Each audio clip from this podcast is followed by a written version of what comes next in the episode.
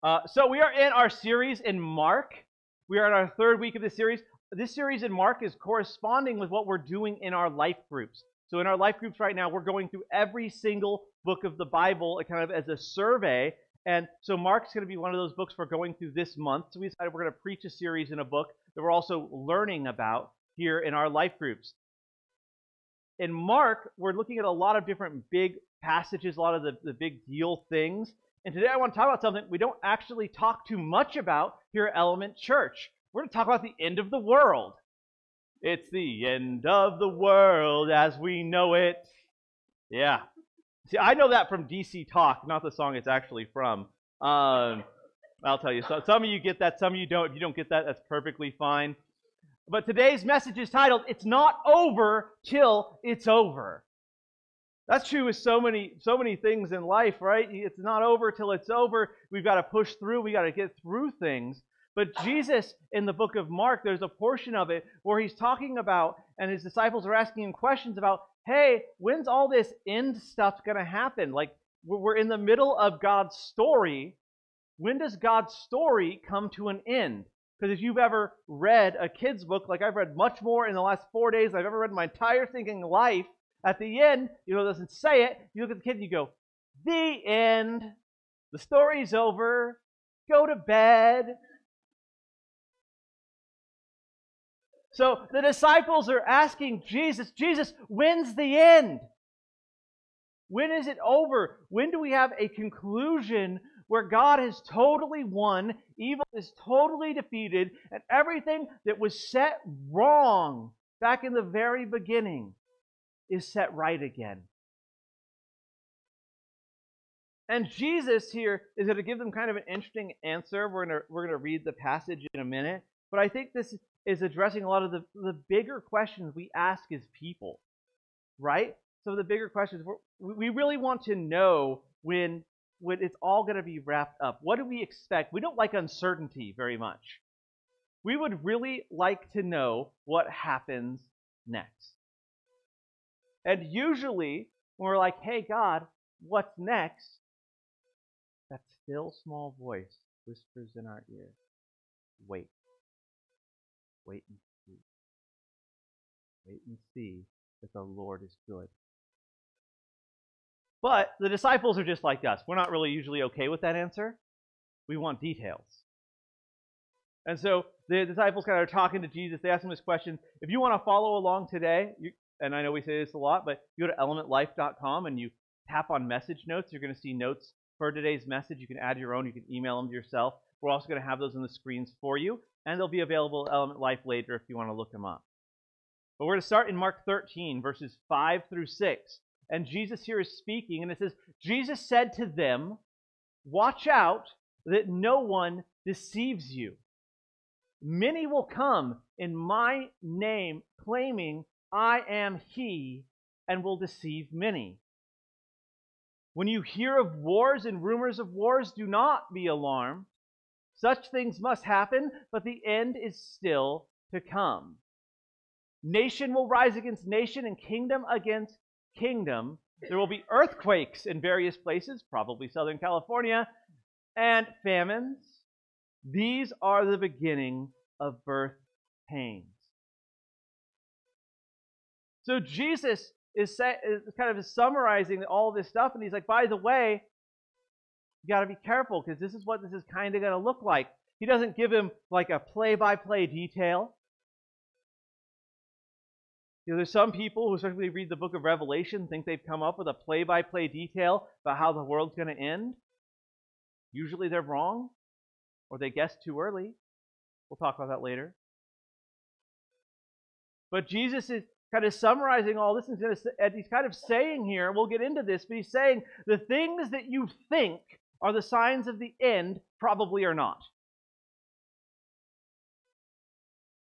They probably are not what you think. And so Jesus starts by telling them, watch out that no one deceives you. Because this happens in life, right? There are a lot of people out there with a lot of opinions. Kind of a colorful saying that I like. I'll tone it down. See, some people say that opinions are like bad breath. Everyone has it and they all stink. Right? That's how that goes? Thank you. Watch out that no one deceives you because there are going to be people that are going to try. And so Jesus is saying, watch out that no one deceives you because I'm going to tell you all this stuff that we're going to go into. If it doesn't line up with what I'm telling you, they're deceiving you. And he, he tells us to watch out, which tells me, and this is the first thing on our notes today, that not all deceivers are always going to be super obvious. If we have to watch out for deception, that might mean that sometimes deception isn't easy to spot at a first glance. And Jesus says, hey, by the way, you got to watch out, so I'm going to help you watch out. Jesus is good like that. It's like, I'm going to help you watch out. Watch out that no one deceives you, and now I'm going to give you kind of a, a litmus test. I'm going to give you a list of things to look out for to let you know if people are deceiving you. I'm going to give you the, the big ideas of the apocalypse. That's fun to say. The big ideas of the apocalypse. And so Jesus is letting is kind of giving us some big stuff here. He's he's letting us know that there isn't just a sort of a spiritual kind of mystical mystical deception, but there's going to be physical people who are going to do stuff and that are going to say things that are contrary to what God has said about the end of the world. You know, I, I didn't have time. I wish I would have to go through in my lifetime how many times the end of the world was supposed to have happened. It's a lot. Every year it appears the world is going to end. Seems like we have some deceivers to watch out for. So in verse 6, Jesus goes on, he says, Many will come in my name, claiming I am he, and will deceive many. This is really a really packed little sentence here. Many are going to come they're going to come saying that they're Jesus' people. They're going to claim, I am He. They will deceive many. I am here, that's very significant. They're going to say, I am He. And Jesus is alluding to the idea that I am is the name of God in the Old Testament. If you go back to the book of Exodus, way back toward the beginning of your Bible, a story about a dude named Moses. I think most of us have heard of Moses. If you haven't, he was one. Of, he was the first person who brought the Jewish people out of Egypt and started them into the on the path to the promised land. And he encounters a burning bush, and God it, it describes Himself as, as I am to Moses. And Jesus uses this on purpose, saying people are going to come in Jesus' name, giving ascribing to themselves some aspect of the divine nature and deceive many.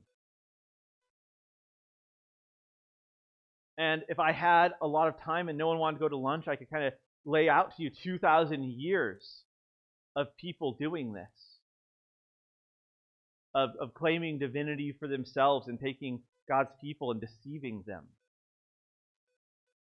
Cults and crazies and sometimes well intentioned people.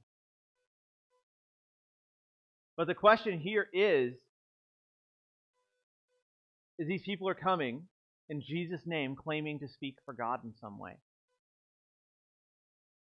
And what we have to determine is if someone is claiming to speak in Jesus' name, are they preaching something other than the gospel? The gospel that Jesus, the Son of God, all God, all man, came to earth physically and lived a sinless life and then voluntarily went to the cross to die for our sins. And more than just death, Jesus proved he was God when he rose from the dead, never dying again, ascending into heaven, seated at the right hand of God. So that all of us who believe in him, who call on his name as Lord and Savior, can be born again and have eternal life, and eternal life starting right now, this instant. That's some good news. I love, I love, I love anytime I just get to lay that out. because I've gone from death to life. And that's the people who are speaking for Jesus, who declare his gospel. But if it's anything else, then maybe they're a deceiver. And by the way, if anyone says they are God, they're a deceiver. We can we can put that right. If that I am he. Hey, if I came up to you next week and I was like, you know, uh, this week uh, Jesus manifested himself in me, and now I am Jesus, and people have done this. It sounds crazy. People have followed people who have said this. If I say that, I am a deceiver, and you need to kick me out of the church. I'm not Jesus. And if I come and claim that I'm Jesus, uh, I probably need a mental health evaluation. Uh, I need help at that point. I am not God. And Jesus tells us to expect many of these people. And sometimes we get surprised by it. Crazy. So verse 7 goes on. Jesus laid out, hey, there's some people who are going to try to deceive you. And he says, when you hear of wars and rumors of wars, do not be alarmed. Do not. Do not. Can I be clear about that? Okay, we'll keep going. Such things must happen, but the end is still to come. Living by faith instead of fear is the constant choice that we have to make as Christians. Living by faith. Because Jesus tells us that we hear wars and rumors of wars, do not be alarmed. But usually, when we hear of wars, we hear of rumors of wars, especially in, I don't know, the Middle East. A million of these deceivers will crop up and start trying to make us afraid because this is going to set off Armageddon. So we need to be afraid. We need to be we, we, we need to do whatever they tell us to do. We need to send them $20 so we can get a blessing. We need to be afraid. Antichrist. Because Jesus tells us, do not be alarmed. And all these people, again, like how many times have we heard about the apocalypse? My favorite, my favorite, my favorite from my childhood is 88 Reasons Why Jesus is going to Return in 1988. you can still buy the book.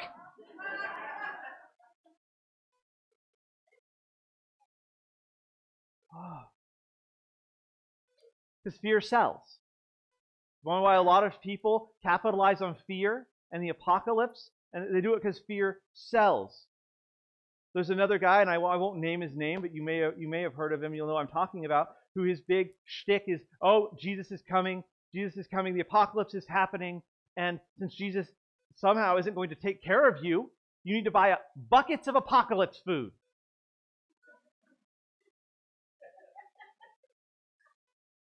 Now, I'm not saying don't be prepared for emergencies. Can I be clear?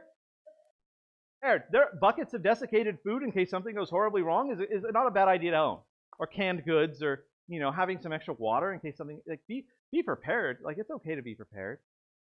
But if your motivation for being prepared is that you're afraid that, that Jesus is going to come and the apocalypse is going to work in a certain way, and that you're not going to you're not going to be taken care like if your if your primary motivation is fear, you need to reevaluate your heart because Jesus told us do not be alarmed. Such things must happen. He's not saying that there's not going to be wars. He's not saying there's not going to be rumors of wars. In fact, he says these things must happen. But you know what? Those, those things have been must happening for 2,000 years. And sometimes we think we're going to be real smart and we're going to somehow figure out God's plan and we're going to know that this is it. But, but Jesus is saying these things are going to happen, but the end is still to come. A lot of times people talk about living in the end times. Are we living in the end times? Yeah, we are. You know, we've been living in the end times since Jesus ascended into heaven from a theological statement. That it's, and it has been the end times. So Yes, we are, but it's been a 2,000 year end times. It may not end in 10 years. It might. It, it could end tomorrow.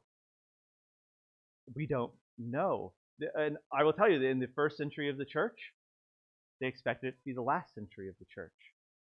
And in the 21st century of the church, we expect it to be the last century of the church. we don't want to respond out of fear. We want to respond out of love because Jesus could come back soon. So that makes our mission as a church to love people and to care for people and to tell them about Jesus so they could right now enter into the kingdom of God and have eternal life. It's important because we don't know when it's over. We don't know what's our last opportunity to, to act on Jesus' mission. And I think when it is all over, one of the greatest things in eternity is going to be every opportunity we took to live our life on Jesus' mission. That those are the things we're going to be able to look back on and say, look what I got. What you focus on is important when we consider all of this stuff. What we focus on, what our priorities are. Remember, a few months ago we had a talk about priorities. That often we'll say, I don't have time for this. But what we're really saying is, I prioritize this over that. I won't pull the cones out again. But one of our examples was, you know, sometimes we say, well, I don't really have time to pray, but we have time for Netflix. What that means is we've prioritized, we have time, we have prioritized Netflix over prayer. And we could have lots of fun with that again, but I won't be mean. But when Jesus says, do not be alarmed, he is also giving us some guidelines there about when stuff's going down in the world and it's hard. We have to remember that as Christians, we are Jesus' agents on his mission. He has empowered us by his Spirit for his mission. So our personal safety is not as important as living our life on Jesus' mission and purposes. Our wealth, our stuff, is not as important as living our life on Jesus' mission. And here's the hard one for us here in America our comfort is not as important as living our life on Jesus' mission. This is hard because sometimes living our life in this fear state, and this is why we do this. This is often why we do this. We live in fear because fear gives us the illusion of control. If we're afraid, then then we think, okay, well, I, I can I'm afraid, so I can do this, this, this, and this to alleviate my fear, so I can control this. Where sometimes faith feels out of control. When we say, Jesus, this is all yours, you are in control. I'm not. Hard. That's very, that's really, really hard. We must realize that in faith, Jesus is the one who's in control. Jesus said this stuff must happen, which means those wars and rumors of wars, we can't pray them away. They're going to happen.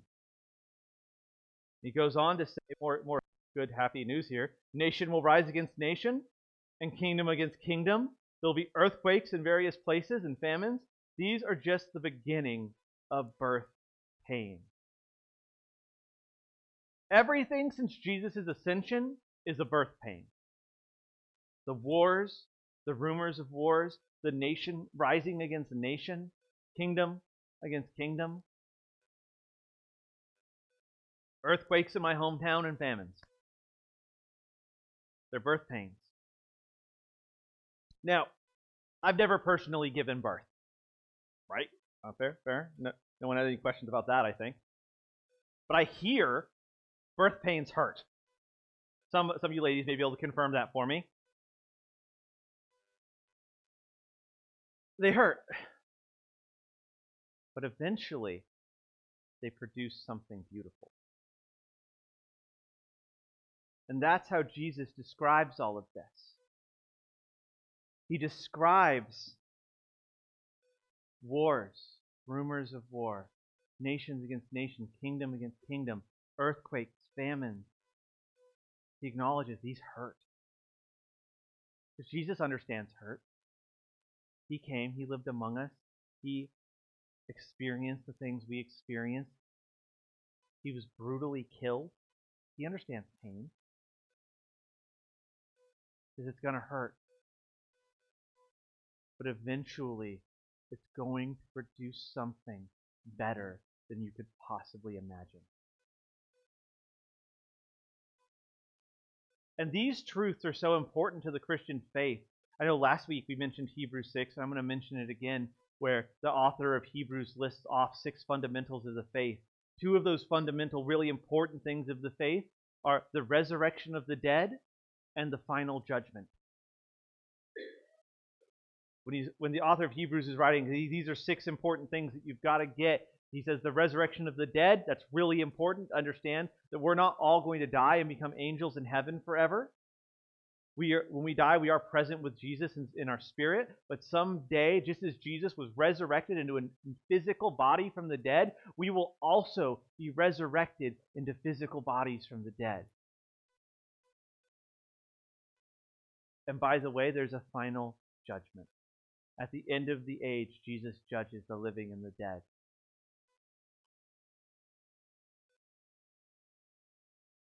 at the end of the age, there's going to be something amazing where we're put in imperishable new bodies.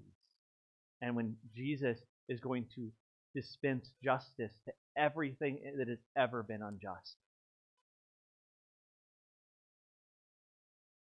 So, a little bit further, Jesus is continuing.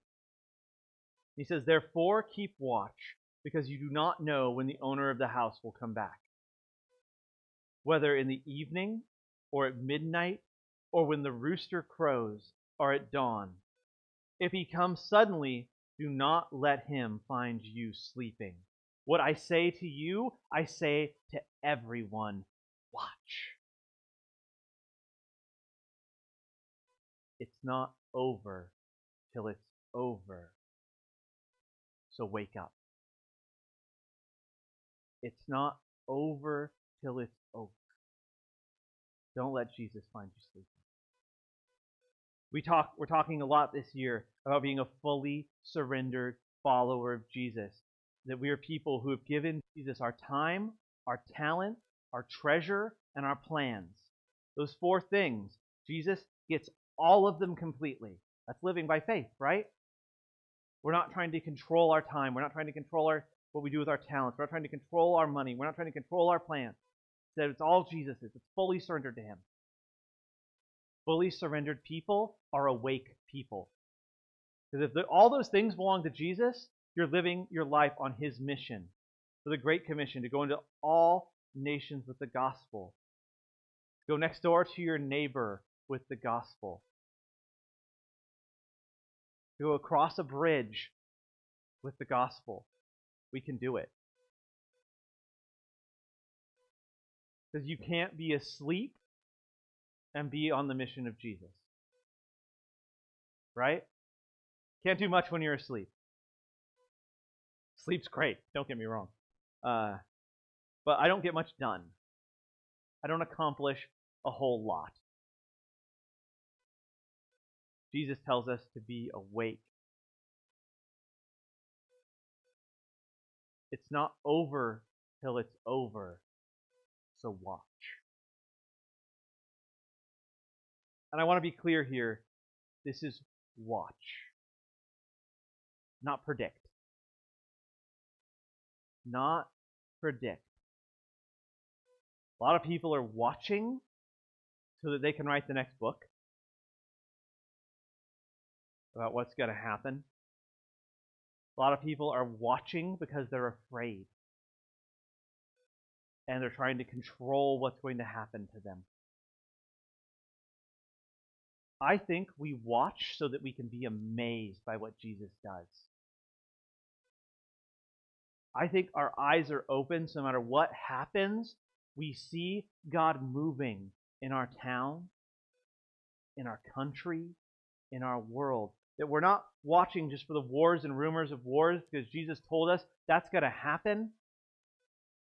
But we're looking for what Jesus is doing by his Spirit in the world today. Because if we look, we will find it.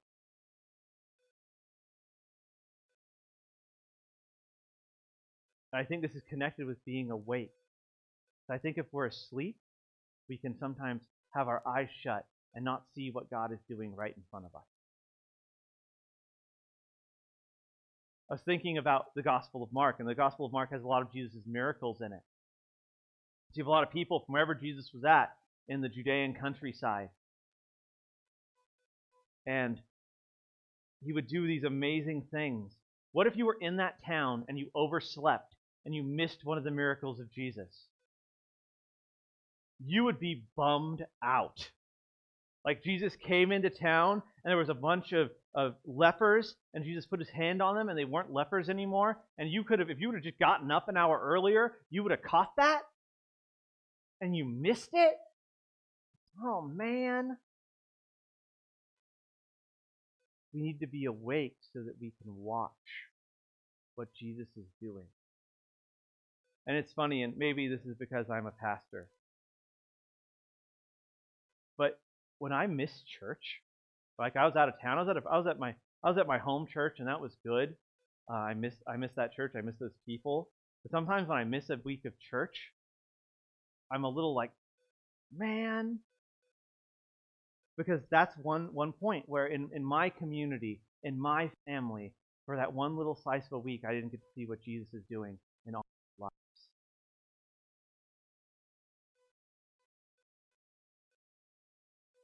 So the question we always have to ask ourselves, and we've gone we've gone through this passage is, what does this look like for us tomorrow? What are our next steps that we can take from what we've heard today? And I want to encourage you, if you're here today, maybe you're still exploring the Christian faith. You wouldn't say, hey, hey, Pastor Eric, I'm a Christian. That's okay. We're glad you're here. I would encourage you, maybe challenge you a little bit. That the, the gospel is what Christianity is really all about. It's waking up from a life of fear into a life of faith. It's about understanding that Jesus died for you, and because of that, you don't have to be afraid of God. You don't have to be afraid of death. You don't have to be afraid of what's going to happen tomorrow because once we enter into Christ, we're a new creation and we can trust that He has us in His hand and that the things that He promises are true and that we can have new life, that we can believe in a resurrection from the dead. Not that there's never going to be wars or rumors of wars, there's never going to be birth pains because we're going to encounter stuff that hurts, but knowing in those hurts that Jesus is in control. So if you're not a Christian today, you can be by just taking that one step and saying, Jesus, I don't have all the answers, but today I believe you're Lord, you're God, and that you can save me and forgive me, and He will. Maybe you need to wake up a little bit. You're, you would say, Hey, Pastor Eric, I'm not fully surrendered. That, that time, that talent, treasure, the plans, usually for any person, one of those is the one that's the hardest. For some people, it's really easy to give up your plans to Jesus and maybe your money to Jesus. But man, my talents, I, I got to get up in front of people and serve. That might be the one that you're on, or maybe for you, it's it's it's what you're going to do in your plan. But whatever it is, whatever you're holding on to so tightly, usually because of fear. Maybe your next step today is to commit and say, Jesus, I let go. I let go. I let and that's a constant process, by the way. Some of you, and it might be okay, and it's okay to do this. As we talk about being fully committed this whole year, every week you might need to say on um, your next step that I'm committing to let go again this week. That's okay. I do that. I do that. I, I, there's stuff that every week I say, God, I, I'm afraid. I gotta let this go. Maybe that's you.